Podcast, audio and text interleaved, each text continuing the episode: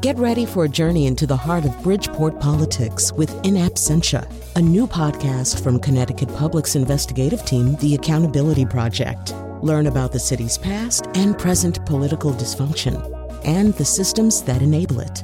Tune in wherever you get your podcasts. Funding provided by Gregory Melville and Susan Fox and Kathleen Bromage. This is Where We Live on Connecticut Public Radio. I'm Lucy Nalpathanchel, broadcasting remotely. When was the last time you ate inside a restaurant? For me, it was Valentine's Day. Since the shutdown, my family tries to order out once a week to help local restaurants in our town. If you do this too, is it enough to keep restaurants afloat? Probably not. So, what's the fix for an industry that not only feeds us, but employs tens of thousands? Today, we talk about Connecticut restaurants now that Governor Lamont has rolled back statewide reopening plans from phase three. How will a curfew for restaurants affect their bottom line? We want to hear from you too. Have you tried indoor dining? Why or why not? You can join us 888-720-9677. That's 888-720-WNPR. You can share a comment on our Facebook page or find us on Twitter at Where We Live. Coming up, we talk to an epidemiologist about safety measures restaurants are trying, like so called igloos. We'll explain. But first, on Zoom, joining us is Scott Dolch, Executive Director of the Connecticut Restaurant Association. Scott, welcome to the show. Thanks, Lucy. Thanks so much for having me this morning. So just on Friday, the, the governor modified the state's reopening, rolled back uh, some um, guidelines and rules, and now we've got new restrictions impacting uh, the restaurant industry that we haven't seen uh, for a few months. How does this rollback impact your industry in particular? Can you uh, walk us through uh, these uh, rules and what you've been hearing from your members? Sure, Lucy. So yeah, so obviously everyone knows in Connecticut we've had a little bit of an uptick in cases, and um, you know, we're trying to, you know, work as I work tirelessly with the governor and his staff on opportunities and ways to uh, to continue to stay open, keep our businesses afloat. Obviously, the public health and, and safety is our number one concern as an industry, and it has been since the beginning. So um, on Friday, you know, we we went back to what they're calling a modified phase 2.1.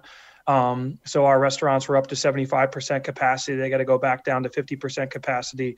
Uh, private events um, that are controlled by a commercial venue or a caterer or a restaurant have to go from 100 inside down to 25 um, and outside from 150 down to 50 uh, residential events um, at people's homes things like that inside outside both are have been brought way down to 10 um, for those gatherings. And then obviously you mentioned the curfew um, you know so there's there's a business curfew not just for restaurants across the board that uh, businesses um, have to be closed by 10 p.m. Um, and stay closed until 5 a.m.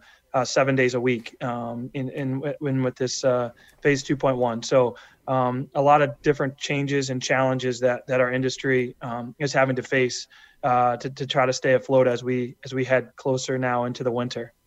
Hmm. You mentioned that you and your association have been working with the governor's office on guidelines for restaurants. So let's talk about the curfew. Did this uh, throw you for a loop? This idea that uh, first restaurants were to close their doors by 9:30, and now that's been changed a bit. But how does that impact restaurants when we think about the number of tables that are turned in a night?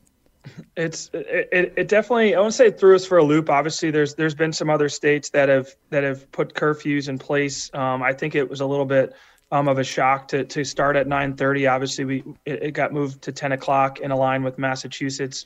Um, we are pushing uh, the associate, you know, the governor, the, the administration, you know, Commissioner Lehman. Um, our ask right now is is to try to move that that kind of closure to 11 p.m. Um, at least three nights a week, Thursday, Friday, and Saturday. Um, and the reason being, and I think you mentioned it a little bit, Lucy, and for for listeners listening in, you know, our, our restaurants, especially our full service restaurants, you're going to hear from one in a second, um, are so uh, so tied on the weekends, especially in the winter, um, with how many turns they can get at their table. And a turn is every time you know uh, a group sits at a table, then the next group comes in, so that would be, count as a turn. Typical restaurants um, you know, try to get at least if they can get three turns um, on a Thursday, Friday, or Saturday night for dinner rush. So you think of a five o'clock dinner, a seven o'clock, and then around nine. You know, uh, depending upon the tables and this and the size. Um, the, the challenge, even with 10 o'clock, is that nine o'clock seating. And obviously, rolling back to 50% capacity, you're limited in how many uh, how many tables you can use in that five and seven o'clock window. So that nine o'clock turn is is so important, uh, not only to the business, um, but also to the, the employees. You know, those those servers and, and bartenders rely on. Um, you know that that third group uh, for tips, and even sometimes it's only maybe two turns in, in certain certain locations around the state. So um, you know, we, we don't want to penalize the, the good actors, the restaurants that, that are doing it right. You know, we've kind of gone back to the governor and said, listen, you know, we, we don't, we won't allow anybody into the restaurant after 915, let's say everyone has to be seated and having their meal, um, but allow that, that kind of nine o'clock uh, dinner opportunity for our restaurants, um, you know, to survive because in a sense, you know, you're losing a third of your revenue on those, on the most busiest nights in the winter uh, when you can't have outdoor dining because we know that's going to go away very shortly. Um, and you know every little bit helps. Um, they're really on their last leg. It's such a dire situation for this industry across our country, but obviously in our state.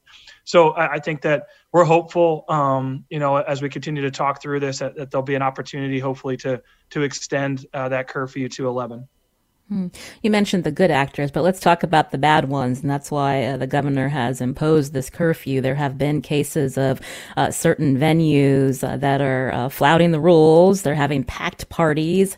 Uh, we know that uh, COVID cases are growing in our state. I think I just saw a headline from the governor's presser yesterday that hospitalizations are at their highest since May.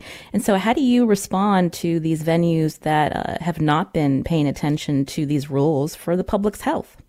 Yeah, I couldn't agree with you more, Lucy. Um, as an association, we don't condone any of the bad actors. I think, and I've told that to the governor really since day one, back in March, with when we started, you know, um, the, the first the, the, shutdowns, and and you know what, what you're looking at and what some some of the media are are highlighting really aren't, in my opinion, really restaurants or full service restaurants mm-hmm. by any stretch. I mean, what we saw in Bridgeport uh, what we saw in Hamden on Friday. Um, you know, th- these aren't restaurants; these are nightclub um, that obviously, you know, are, are, are what the, the, the governor likes to say: bars masquerading like restaurants. There's no food being served. No one's wearing masks. Um, eh, there, there's so many uh, guideline when you see some of these videos and things that that they're not following. You could probably go down a laundry list of guidelines, and and that that's where it's very frustrating for me because you know situations like that are ruining ruining it for um, the restaurants that have been following and working so hard um, to keep people safe, uh, to keep their businesses open, and you know, and obviously it's a small few, um, but really in, in our industry specifically and with our members, you know, we, we preach and we pride ourselves on these guidelines because understand, and I've said that to everybody that these guidelines are, are worked in conjunction. We've had a seat at the table, you know, whether it's been tweaks to, as we'll mention, igloos and greenhouses to allow those, or you know, bar seating, but with restrictions, or you know, all different mandates and and, and things throughout this pandemic. We continue to have that seat at the table to help work on guidelines that continue to keep guests safe and, and employees safe, but also allow our businesses to stay open, um, give them an opportunity to, to still generate the revenue to, to make it through this pandemic. This is where we live. Today we're talking about the restaurant industry now that there's a surge in COVID 19 cases in our state. The governor has modified reopening pa- plans, rolling back from a phase three.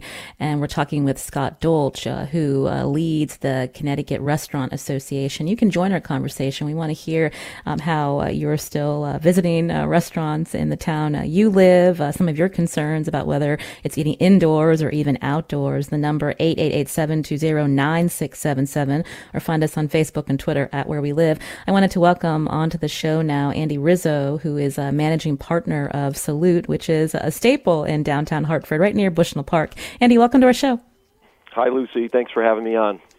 So we were ha- uh, hearing uh, Scott talk broadly about the industry. You've been involved in the restaurant industry for many years. What does it look like for Salute uh, these last few months, and what does this rollback mean for you?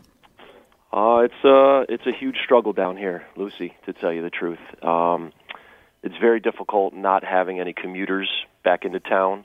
It's very difficult with no events going on, um, no theater going on, anything like that. Anything to bring people to downtown Hartford.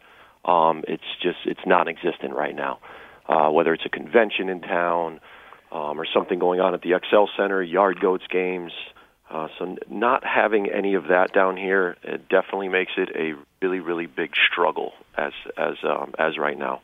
The uh, the rollbacks, just when you think you're kind of gaining a little bit of momentum, um, that was uh, definitely uh, tough tough tough pill to swallow. Where we're getting basically punished for a couple bad eggs that uh, have been ignoring the safety guidelines and um, everything the mandates that the governor has put out. Where we have gone, I believe, above and beyond uh, safety protocols um, to make sure that our guests have a good experience, but also that they feel safe whether they feel whether they sit inside or outside at the moment. Andy, you mentioned the momentum. Uh, so tell us when your restaurant reopened this summer after the peak. And we've been having really nice weather lately. And so I imagine that uh, business has been uh, looking good, but we know winter is right around the corner. We, uh, we actually shut down for four months, Lucy. We closed on March 16th and we reopened on July 16th.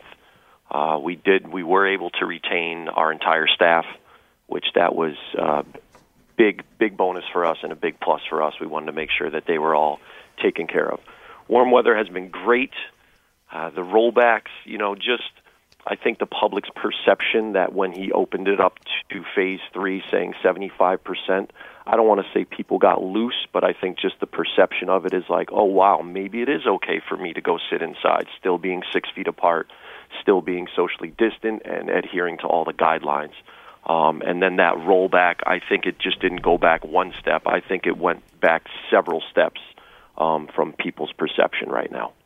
Mm. So tell me more about that, uh, this rollback, and, and what you're hearing from from people. Because how many people can you really have in your restaurant, and how many, you know, how much of your area, the outdoor dining, have you been able to also uh, fill tables?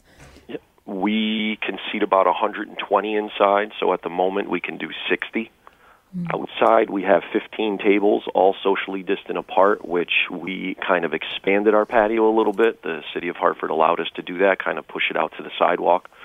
That definitely helps. Uh, the weather obviously definitely helps.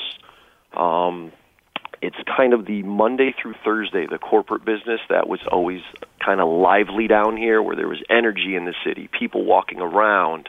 Um, that that's just it's it's non-existent right now. So that's the struggle is really during the week. On the weekends, and I think I can probably speak for the majority of the restaurants in downtown, the Fridays and Saturdays are still good nights. Um, but that definitely doesn't make up for the rest of the week, the Monday through Thursday business. Uh, your draw right now yourself is, is, is yourself in downtown Hartford. People come to see you. People come to grab your food. We we are getting new faces in here, but the majority of our customers are repeat customers, loyal customers, friends, family. Um, the travelers that would be coming through Hartford, um, obviously they're just there. It's it's not there right now. So that's that's that's the big struggle is during the week right now is really really tough. And what does this curfew mean uh, for Salute? That was another uh, kind of rollback for us, where not that we're we used to be a great late night place after a uh, Bushnell show on a Friday. People know that they can come in here at 10, 10.30, 11 o'clock and get a full meal. Um, after a UConn game, after a Yard Goats game, people knew that we were we were one of the restaurants that we stayed open pretty late to to feed people. Um, with all of the COVID and everything going on, we just don't get that anymore. So we don't really get those late night diners. But as Scott was saying, we don't get that extra turn on a Friday and Saturday, where for us that is just huge. Uh, we can't exactly seat people at nine o'clock and expect them to have a decent dining experience when we're kind of just throwing food at them and saying, "Sorry, you uh, you, you have to be out in 45 minutes." When they just got a nice meal, a nice bottle of wine, and um, and are out supporting you and, and spending their hard-earned money to come and support you, and and it's it's very difficult um, to give them that experience that they deserve going out later on that on that time. Mm. You're hearing Andy Rizzo here on Where We Live. He's managing partner at Salute, which is an Italian restaurant in uh, downtown Hartford, right near Bushnell Park. You can join our conversation, 888-720-9677. Jane's calling in from Simsbury. James, you're on the, Jane, you're on the show. Hi, thanks for taking my call. And um, more of a comment than a question, just since the pandemic started, we did take out every chance we could to help support local businesses. Um, then ate outside as possible, and then also ate inside. Wanted to comment that every restaurant, including Salute, um, has made us feel very safe in what we do. Um, you know, with our family, uh, with the social distancing that they practice inside. And while we're disappointed at the curfew, it is understandable because what we can do to stop the spread while still supporting our businesses, we're all for. Mm. Well, thank you, Jane, uh, for calling in. I wanted to talk more about the, the takeout revenue because uh, so many of us are trying to, to do that uh, where we live. Uh, Andy, have you seen that grow, and how much of that rev- of your revenue is from takeout? Um, yes, we, we definitely have seen it grow, and we've been trying to do different options. Give give people kind of options like a family four pack because we know the majority of them are going back home and feeding their family if they are in the city and leaving the city to take something home. Um, our our takeout has been up about 15 20 percent, which is fantastic for the business. Um, that's great, but it doesn't necessarily equate to taking care of my staff. Mm. Um, and I'm not saying people aren't very, very generous and, and tipping and, and gratuities to, to our staff because they understand what they're going through. Um, but the bottom line is we need bodies in the seats, whether it's inside, outside. Outside, obviously, right now with the weather is, is a lot easier than seating inside. But when we do have those days where all we have is indoor dining, um, you can definitely see the pullback from a lot of people that are, are not comfortable, not just because of us, just in general um, are not comfortable comfortable going inside, and you and you totally understand that. Uh, so mm-hmm. for us, it's more so we really want to put bodies in the seats, and we appreciate everyone doing takeout. Believe me, um, it's it's been a huge, huge kind of um, just to not even get us over the hump, just to get us to the top of the hump where we can kind of sustain business right now.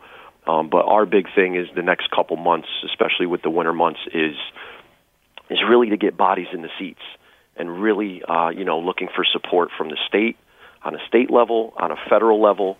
Um, the PPP was fantastic and that was great, but for me, uh, that was that was pretty much a band aid on a on a really big cut right now, where that uh, that definitely helped out and helped you sustain for those 24 weeks. But now coming into the winter months and the uptick in cases, everyone's kind of worried again, and uh, and and we don't want to have to roll back any further than we are right now. Hmm. Scott Dolch, you're still with us, Executive Director of the Connecticut Restaurant Association. Are you hearing that also from other restaurants that, you know, takeout, uh, you know, it has been a benefit to have, but it's just not enough. They've got to have uh, people coming uh, to the restaurant and sitting down and having a meal. Yeah, uh, yeah, Lucy, exactly. I mean, Andy obviously is, is speaking the truth to kind of what I'm hearing. Obviously, most in, in normal times, um, pre-COVID times, you know, takeout is anywhere between 8, 10, maybe 15% of a full service restaurant. Um, they've had to to adapt, which Andy and Jimmy at, at Salute have done um, to to you know do family family meals for four and different ways to be creative throughout this pandemic, which I, I applaud them and so many restaurants um, to, to make it easy. I think we're all tired of, of you know being in our house and trying to cook from home and, and giving them an opportunity to cook much better meals. Um, but at the same time, to, to Andy's point, it is a worry. I mean, and you talk about you know, is that going to sustain? Is it is it 20, 30, 40% of really the revenue? And you go back to the two months of our full shutdown um, that we had back from March 16th to May 20th and and you know how much uh, debt was built up and, and the challenge of and, and Andy hit the nail right on the head that the staffing concerns are huge for us. Uh, my my concern right now is you know we had September numbers that you know I, I talked to a couple media folks saying hey we we had an uh, you know an increase in, in, employees in our industry like a seven percent decrease in unemployment specific to our industry which was great but I said you know, let, us not get too excited because we know that winter is coming. Um, and while you had all that outdoor seating and able to bring staff back, a lot of restaurants are are looking at their numbers and saying, you know, do I have to furlough or lay people off again? Which is the last thing we want to do. Um, we don't want to have to do that. And I think to, to Andy's point, we have to figure out other ways creatively through a state and, and, and federal level to, to help us, um, you know, make it through not only for the business side, but for, for the employees as well. Scott, talk more about the impact on our state when we think about nearly one in 10 Connecticut resident, residents work in this industry. What's at stake uh, if we can't figure out a way uh, to help uh, restaurants uh, stay afloat? Yeah, I mean, if you look at a bigger picture, I mean, just so everyone knows listening in, you know, our industry did 8.9 billion dollars in, in the state in 2019. We have we had 8,511 restaurants. Unfortunately, we, we do not have that currently. We had 160,000 food service employees, um, just specific to Connecticut. And and you know, when you look at some of the the trends or national numbers that are out there. They're saying, you know, the New York Times um, is saying that you know 25 to 30 percent of restaurants across the country will not make it to 2021. Um, if, if, that's an accurate, um, you know, projection, we'd be looking at losing 2,000, 2,100 businesses, small businesses in our state, and uh, you know what that means to the the business themselves, the the employees for that business, the ancillary businesses that are affected by restaurants. Whether you're looking at, you know, linen companies, food purveyors, liquor distributors, um, you know, all the all the people that that rely in their businesses so so driven by restaurants um, will have an impact as well, and you know, obviously the community, you know, downtown areas, you know, thinking of Hartford, um, specifically with Andy's situation, if we were to continue to lose restaurants, what, what downtown will look like coming out of this pandemic. So there, there's so much um, at uh, at stake here, and and uh, of of what could happen. Um, you know, we know that over 600 restaurants have, in Connecticut have already either permanently closed or do not have a date currently for reopening, and that number continues to grow. And obviously, I know we're going to talk to Greg from from trying to flatten the current curve of the rise. You know, I also have a second curve I rely on every day that I worry about is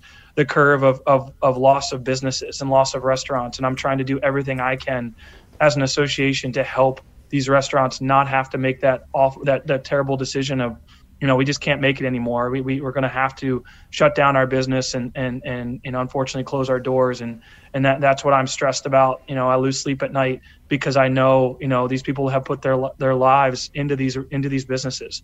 Um, and they're trying to do everything they can. They're fighters. They're trying to survive but they're going to need additional help and support um, you know to make it through uh, the next few months that, that are that are upon us that's an important point. Uh, I want to go back to Andy Rizzo of Salute. When we think about uh, your restaurant surviving, being able to keep uh, your workforce, but if restaurants around you are closing, that really impacts your business as well. Absolutely, definitely, Lucy. Um, we are we're a big family in downtown Hartford. Honestly, with everyone, it's not just us. We think about everybody else in downtown Hartford. Uh, we're a very, very close close community down here all the owners, all the managers know each other. We all talk. We all feed off of each other's business when things are going on down here. Um, and, and right now, that's just really tough, and it's really tough to just try to keep everybody positive. That's that's the big thing for us is just is just trying to think of everything on a daily basis, something positive coming out of this. Like I said, we have we have 40 employees, and they all came back. We do not want to make any layoffs. Uh, these these are these are people with families that this is this is how they support their family. They have children at home that they're homeschooling now. Um, their their significant other, wives or husbands, they can be laid off also. So so for us was really really really important for Jimmy, myself, and our chef, who's the other partner, um, to really maintain our employees. And I think with that also comes the safety where people come in here and they see the familiar faces, they feel more comfortable, they feel a little bit more like they're at home. The majority of our employees have been with us forever. So, one one big thing for us is is able to have all of our employees back and, and really trying to support them as much as possible because we, we do have some lifers in this business that have been with us for 10, 15, 20 years, even before we had Salute. And, um, and like I said, they have families to support too. So we uh, mm-hmm. we're we're not only looking out for ourselves, but on a, on a daily basis, we're we're definitely looking out for every single one of those employees that that will make sure that they can put food on their table and make sure that they can sustain a roof over their head through this pandemic. Andy, what do you want to hear from Governor Lamont?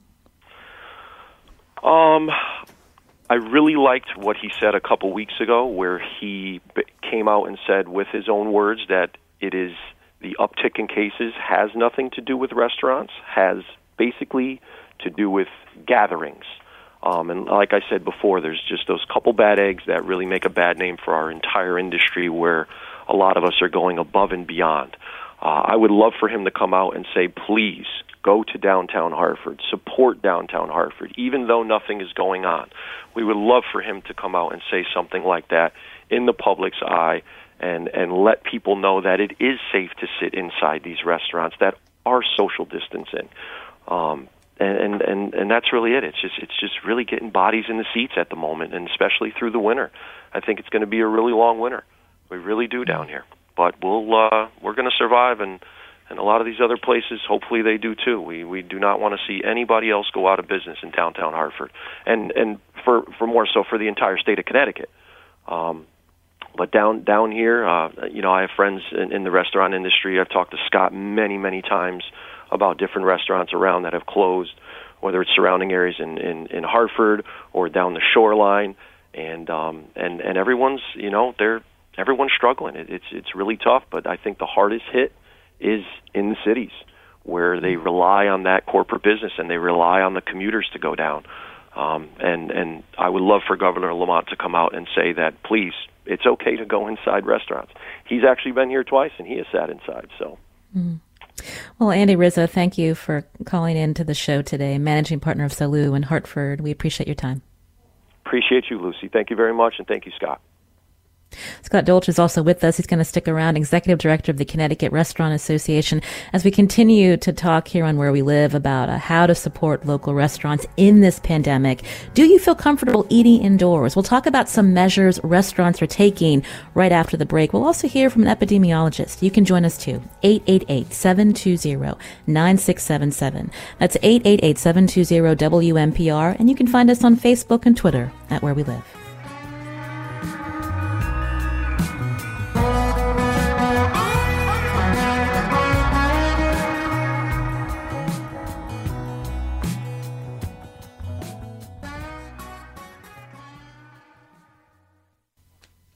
This is Where We Live on Connecticut Public Radio. I'm Lucy Nalpathanchel. Last Friday, the governor rolled back Connecticut's reopening because the number of COVID-19 cases and hospitalizations has grown. This means restaurants and other businesses have to follow certain guidelines, like a 50% capacity and closing at 10 p.m. Uh, with us on Zoom is Scott Dolch, Executive Director of the Connecticut Restaurant Association. And joining us now is Greg Gonsalves, Assistant Professor of Epidemiology at Yale School of Public Yale School of Public Health. Greg, welcome to the show. Thanks for having me, Lucy. So uh, many of us are wondering about, uh, you know, is it safe uh, to eat indoors? And when we think to the start of the pandemic uh, back in March, uh, there's a lot of attention on how this virus spread. So what do we know at this point? And can you shed some light uh, for our listeners about, you know, is it safe to eat indoors at restaurants? So first of all, risk is on a continuum, right? Like safe, unsafe is is not the way to think about it. It's thinking of things as more safe or less safe. Um, and so um, being outdoors uh, and eating outdoors uh, in a setting where you know perhaps there's a an overhang, but there's fresh air flowing through the the venue is probably the safest way to enjoy uh, uh going out to a restaurant at this point. Again, with tables spaced um, accordingly, six feet apart. Um, as we move indoors, risk increases, right? It increases with the number of people that are in a given uh, uh, set up in a, in a restaurant. It, it, increases depending on the kind of ventilation that's available within the establishment. So things can be done more safely or less safely.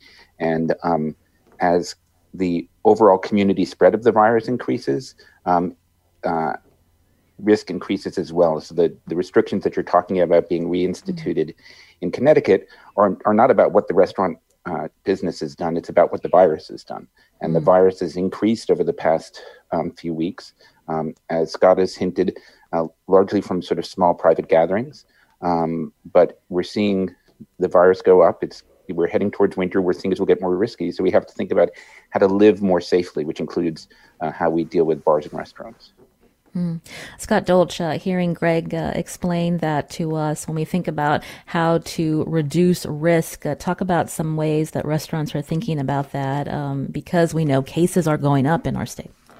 Yeah, Lucy. I, I mean, I, I I think about, and obviously to, to Greg's comment, you know, that it's stuff that we preach and we see every day. Our restaurants going above and beyond um, ways to to keep people keep their employees and their guests safe. Um, you know, a- adding new air ventilation systems, UV ventilation systems, um, you know, with with plexi and spacing out um, the sanitation and cleanliness that what they're doing um, above and beyond, um, you know, to, to make sure that that people uh, see that and continue to promote that. It's obviously a different time than ever before in an in an, in an industry where I don't think you know you would ever put safety as the first. Uh, you know, it's obviously about your food and your ambiance and and what you provide in the service. Um, but safety is everything, and I think you know you're seeing uh, restaurants getting as creative as they possibly can.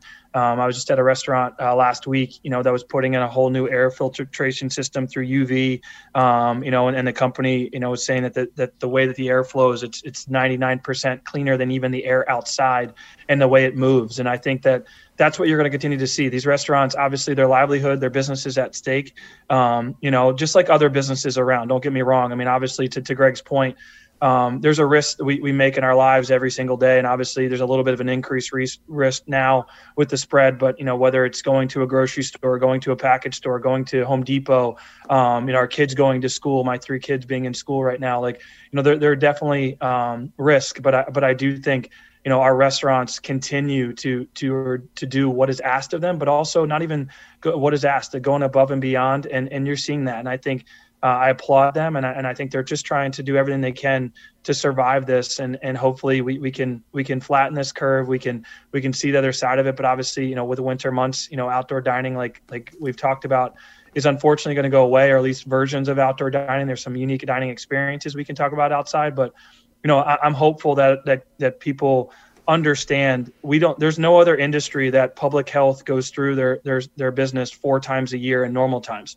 Um, you know, our, our industry uh, prides itself um, since this since this pandemic started that we need to be leaders in safety and sanitation. We have to figure out creative ways and work with local vendors and and technology. Um, we just can't sit around and go, okay, well, we're just going to have to wait it out. Like we have to continue to make the, our restaurants safer than they've ever been before, and you're seeing that right now. And you saw that even with outdoor dining you know, with it, with how they they set up their outdoor areas and and kept people safe. And if you go inside a restaurant, I promise you, you'll be continue to be pleasantly surprised by the efforts um, that the staff is making, that that the, that the restaurateurs are making um, to make sure you, you can feel safe um, eating inside.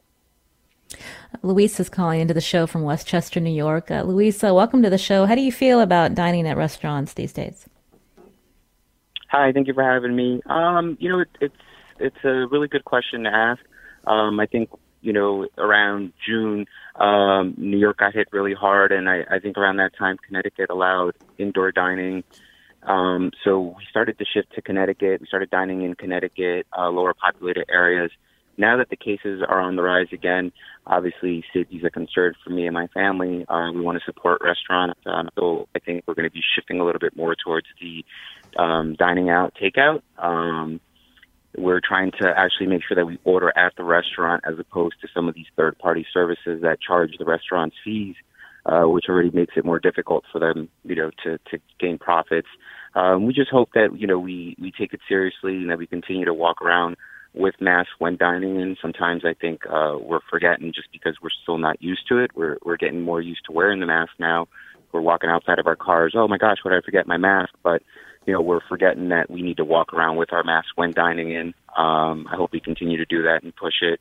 And uh, we're just hoping for the best. We, we hope that small restaurants continue to stay open and afloat, that they figure it out and they, they push more towards takeout dining um, during these colder times. But, you know, I'm just really worried that it's going to be a time when it's really mostly franchises or big corporations or big companies that are only around and a lot of these mm. small restaurants aren't around because of COVID. Well, thank you, Louisa, for calling in to Where We Live. You can join us too, 888-720-9677, or find us on Facebook and Twitter at Where We Live. Uh, Greg Gonsalves, uh, we're hearing uh, from restaurants that are trying these uh, outdoor enclosures, but the importance, as you'd mentioned, is uh, ventilation. What's your take on this? So, um, the reason we sort of think of indoor dining is higher risk is because it's enclosed, right? And there's little mm-hmm. ventilation um, and there's people in close proximity, right? So if you make a, plexiglass or a, or a tent igloo outside and recapitulate an, uh, a less safe indoor dining experience, except it's out on the street or in the backyard or in the parking lot, um, you're sort of defeating the purpose of, of outdoor dining. The one thing I want to mention is that um, I, I think the restaurant and bar industry has been left uh, on its own. We haven't seen enough federal support to help them do these things that Scott has said Connecticut restaurants have taken up on their own. Um, I, think Senator Murphy and Senator Blumenthal, Governor Lamont can do a lot more for small businesses in the state and help them to uh, be able to weather the storm, whether it's providing economic support for the industry or PPE or other kinds of uh, uh, technical support um, will help us get through the winter together. Um, but I think we just have to follow the sort of basic precepts of, of risk reduction and figure out how we can keep people as safe as we can over the winter. Um, and it may move us towards, um, you know, very restricted indoor dining. It may uh, end up in, in additional reduced capacity. Um, but I think it's not incumbent on small businesses and restaurants and bars in this in the state to do it on their own. This this is about a public health crisis, but it's also a social and economic crisis. Um, and we need our, our state, local, and federal officials to, to to to really start to deliver for the small businesses in the state. The previous pandemic relief bill was really targeted towards large corporations, not to the mom and pop businesses that Scott represents. That's a really important point, Greg. Uh, Scott Dolch, let's talk about that. This idea that you know government can't just uh, come up with these uh, these rules or tell you when you need to close, but this idea of supporting uh, workers and small businesses. What is Connecticut doing? Yeah, no, Lucy and, and Greg, thank you so much for for bringing that up. I, I couldn't agree more. Um, I think obviously our restaurants have have been you know really struggling for eight months. I mean, it'll be eight months here uh, the, the beginning of next week since since the shutdown, and and obviously federally we received that PPP funding early on. It was a two month program. We've been in this now eight months, so you know, to be able to help them now as we head into the winter, especially being in New England as opposed to southern states and things like that. Federal, I'm, I'm hopeful cooler heads prevail down in DC and we can get another stimulus package that, that can target small businesses and the hardest hit. And I, I use that term very, very, you know, the same way on the state level. I know that um, a lot of states around us have created, you know, and, and even Connecticut has launched a $50 million uh, grant program uh, that Commissioner Lehman and his team has put together, and, and I applaud their efforts so far. But I, I, do think our industry specifically, as a lot of states around them have, have created um, specific uh, programs targeted at the hospitality industry, obviously restaurants, and and you know you, you look at breweries, you look at uh, all the other you know private event venues, caterers um, that that have been hit so so hard. I don't think there's another industry um, that has had to weather this storm like we have, and then obviously to have another rollback um, leading into the, the, the the darkness here of winter. Um, we do need that support, and obviously, you know, I'm I'm asking our state, you know, through the CARES Act that was passed back in May, um, if there's an additional dollars out of the 1.38 billion our state received um, to go to the, to go to the hospitality industry and a significant portion um, to helping because right now the program in the state is only offering five thousand dollar grants. Um, I, I, hate to say it, I just don't think five thousand dollars is going to help get any any business in Connecticut through the winter. Um, you know, I think that you know when you look at other states around, you know, their maximum grant amount sizes are anywhere between twenty five and seventy five, hundred thousand dollars in the New England states. So I'm hopeful as we continue to talk to the governor that money has to be spent by the end of the year, uh, that we can continue to to to create a program um, because obviously to, to Greg's point, you know we we are you know there, there's going to be and even the, the caller you know there's there's still a lot of concern now about going inside and eating and we we are going to continue to push to have as many guests that feel safe to go in and eat, but you know, and hopefully they continue to support us through takeout um, and other ways. But at the same time, we need additional support, and I'm hopeful both on a state side we can build a grant, a robust grant program for our industry. And then obviously, uh, you know, down in DC, as I work with our colleagues and our, our seven delegates uh, down there as much as I can to get a, an additional round of stimulus, uh, as Greg mentioned, targeted uh, to the small businesses, to the to the restaurants, um, to make sure that we can get through this pandemic. The last thing we all want is to see one restaurant close more or less than than hundreds or even thousands um, in our state because the recovery and what it'll mean for the communities that we all live in um, would just be uh, just such a such a difficult you know and so hard.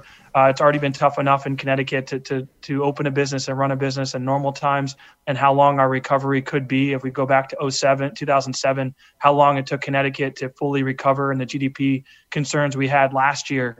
My concern is if we don't do more now we're gonna we're gonna put ourselves in a hole as a state um, you know, long term that, that is going to be very, very hard to come out of. And, and that's not what any of us want. So I'm hopeful that we can, we can continue to work with both our state and federal officials to, to find some solutions that work for our industry. Hmm. When we think about the, the cases that are surging here in the United States and in our region, we can look to what's happening also in Europe. And so, uh, Greg Gonsalves, you know, are there initiatives or measures that other countries are taking uh, to deal with uh, these surges and ways to support their businesses? Well, I mean, I think you have to realize that the United States has had a very unique trajectory with this epidemic. Um, and while Europe is seeing um, resurgence in cases uh, across lots of countries, but they have a much more robust social safety mm-hmm. net um, and uh, healthcare and less of a fragmented healthcare system. And so there's an ability um, to catch people as they fall, whether they're individuals uh, in our communities or they're small businesses uh, uh who, who, who serve us night and day. And so I think the the point is is that um, many countries like Denmark have done direct salaries, salary subsidies, and subsidies to businesses, um, not sort of you know one-time grants or small grants or for individuals $1200 checks. And so again this is a public health crisis that the the virus sort of dictates the terms on but the social and economic consequences are something that we can deal with um, in a much better way in the united states than we have before. And um, you know we want to come out of this better than we than we we started right? And that means having our communities um, fully flourishing when this pandemic is over. And that's going to mean a, a, a, really sort of a Marshall Plan for the United States for small businesses, for individuals in our communities who are most vulnerable to this virus. And so, um, other countries, New Zealand, Australia, others have been much more um, aggressive about social and economic support. Um, testing, tracing, isolating, mask wearing, all the things that that um, Scott and his um, member uh, restaurants are, are doing uh, on their premises. But um, we haven't sort of taken a sort of national campaign the way many other countries have to sort of confront the virus and its social and economic impacts. And we have to do better. And perhaps in January we can start to change uh, change our trajectory on that. But we're going to have to get again Senator Blumenthal and Senator Murphy, Governor Lamont. Um, at the table in DC, arguing for for small businesses, arguing for relief to individuals in our communities, um, who you know, if you if if you're struggling economically, you're not going to go out to eat, right? And so uh, the restaurants have to survive and the customers have to survive. And that's going to mean social and economic support uh, far greater than the, the sort of um, s- small amounts that have flown down to, to local and state um, municipalities over the past uh, eight months. You're hearing Greg Gonsalves, Assistant Professor of Epidemiology at Yale School of Public Health. Scott Dolch is also with us, Executive Director of the Connecticut Restaurant Association. We'll be, we'll be back after a short break.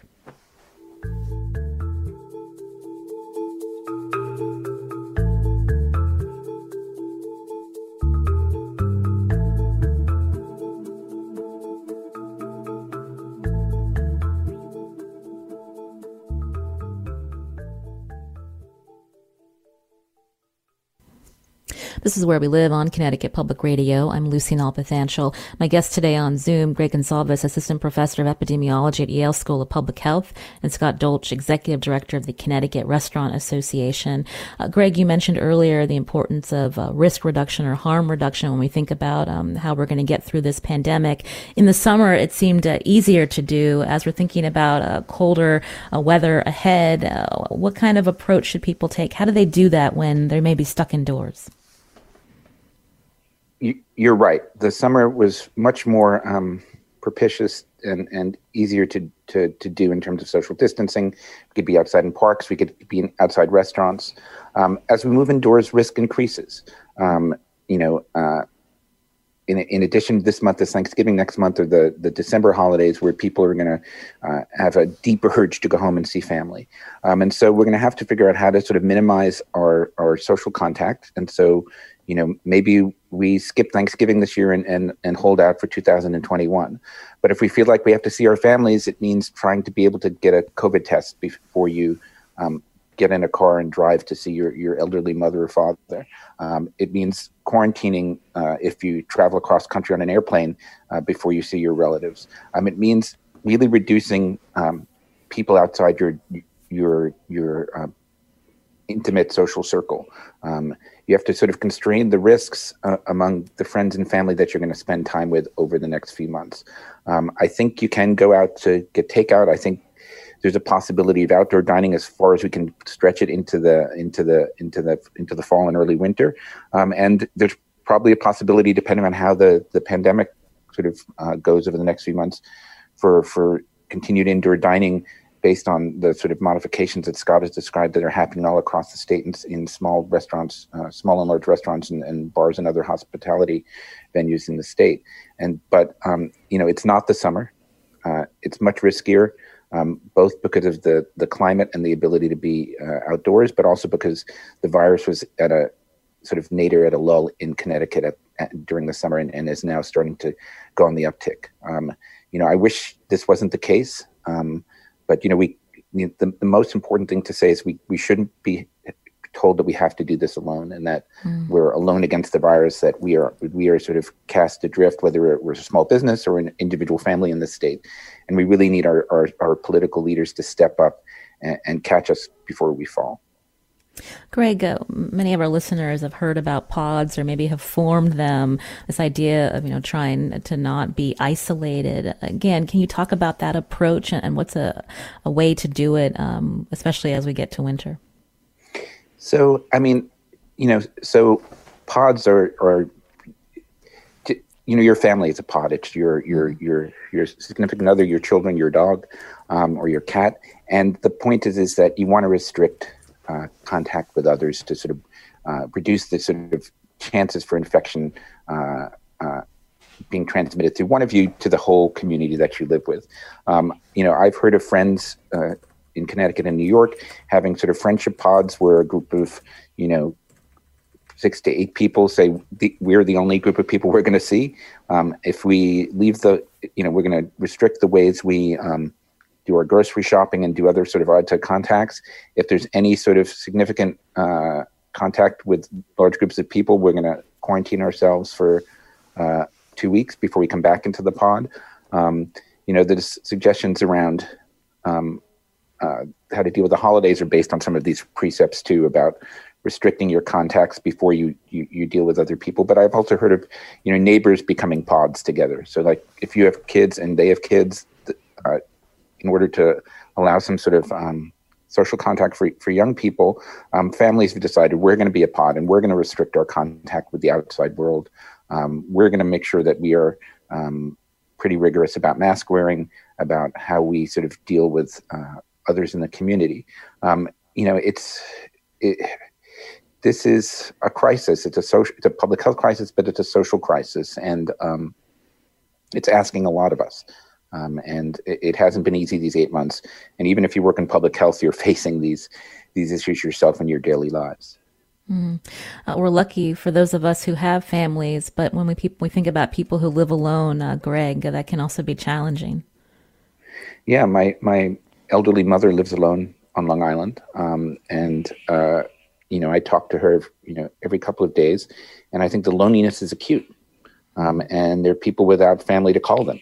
Um, and this is where, you know, we have to show some solidarity and generosity to our neighbors, even if we didn't meet them before the pandemic, uh, and and check in on them by the phone or uh, be willing to drop off groceries. And there's been these sort of mutual aid networks that have popped up across the country and, in across Connecticut. Um, but I think we're going to have to think about how to rely on them a little bit more as the winter hits. Um, I think people felt at liberty to sort of leave their houses, even if they lived alone, um, during the summer to, to take care of basic needs. During this winter, it might be a little bit more um, uh, uh, difficult to do some of that for people who live alone, particularly our elderly. Um, and we're going to have to sort of um, step up as neighbors to, to, to show we care. Um, you know, as we wait for relief to come from from our, our politicians for the support we need to do this uh, on a wholesale level. Hmm. That's a good point uh, to end on. Thank you, Greg Gonsalves, Assistant Professor of Epidemiology at Yale School of Public Health. We appreciate your time, Greg. Anytime. And Scott Dolch, thank you for joining us at this hour to talk about how we can uh, help uh, our restaurants uh, and the people who work uh, in the industry who are our neighbors and family. Thank you, Scott Dolch, Executive Director of the Connecticut Restaurant Association. Thank you, Lucy. Thank you for continued support in our, our local restaurants. They need it now more than ever. Thank you so much for having me. Today's show produced by Carmen Baskauf. Our technical producer is Kat Pastor. You can download Where We Live on your favorite podcast app. I'm Lucy Nalpathanchel. Thanks for listening.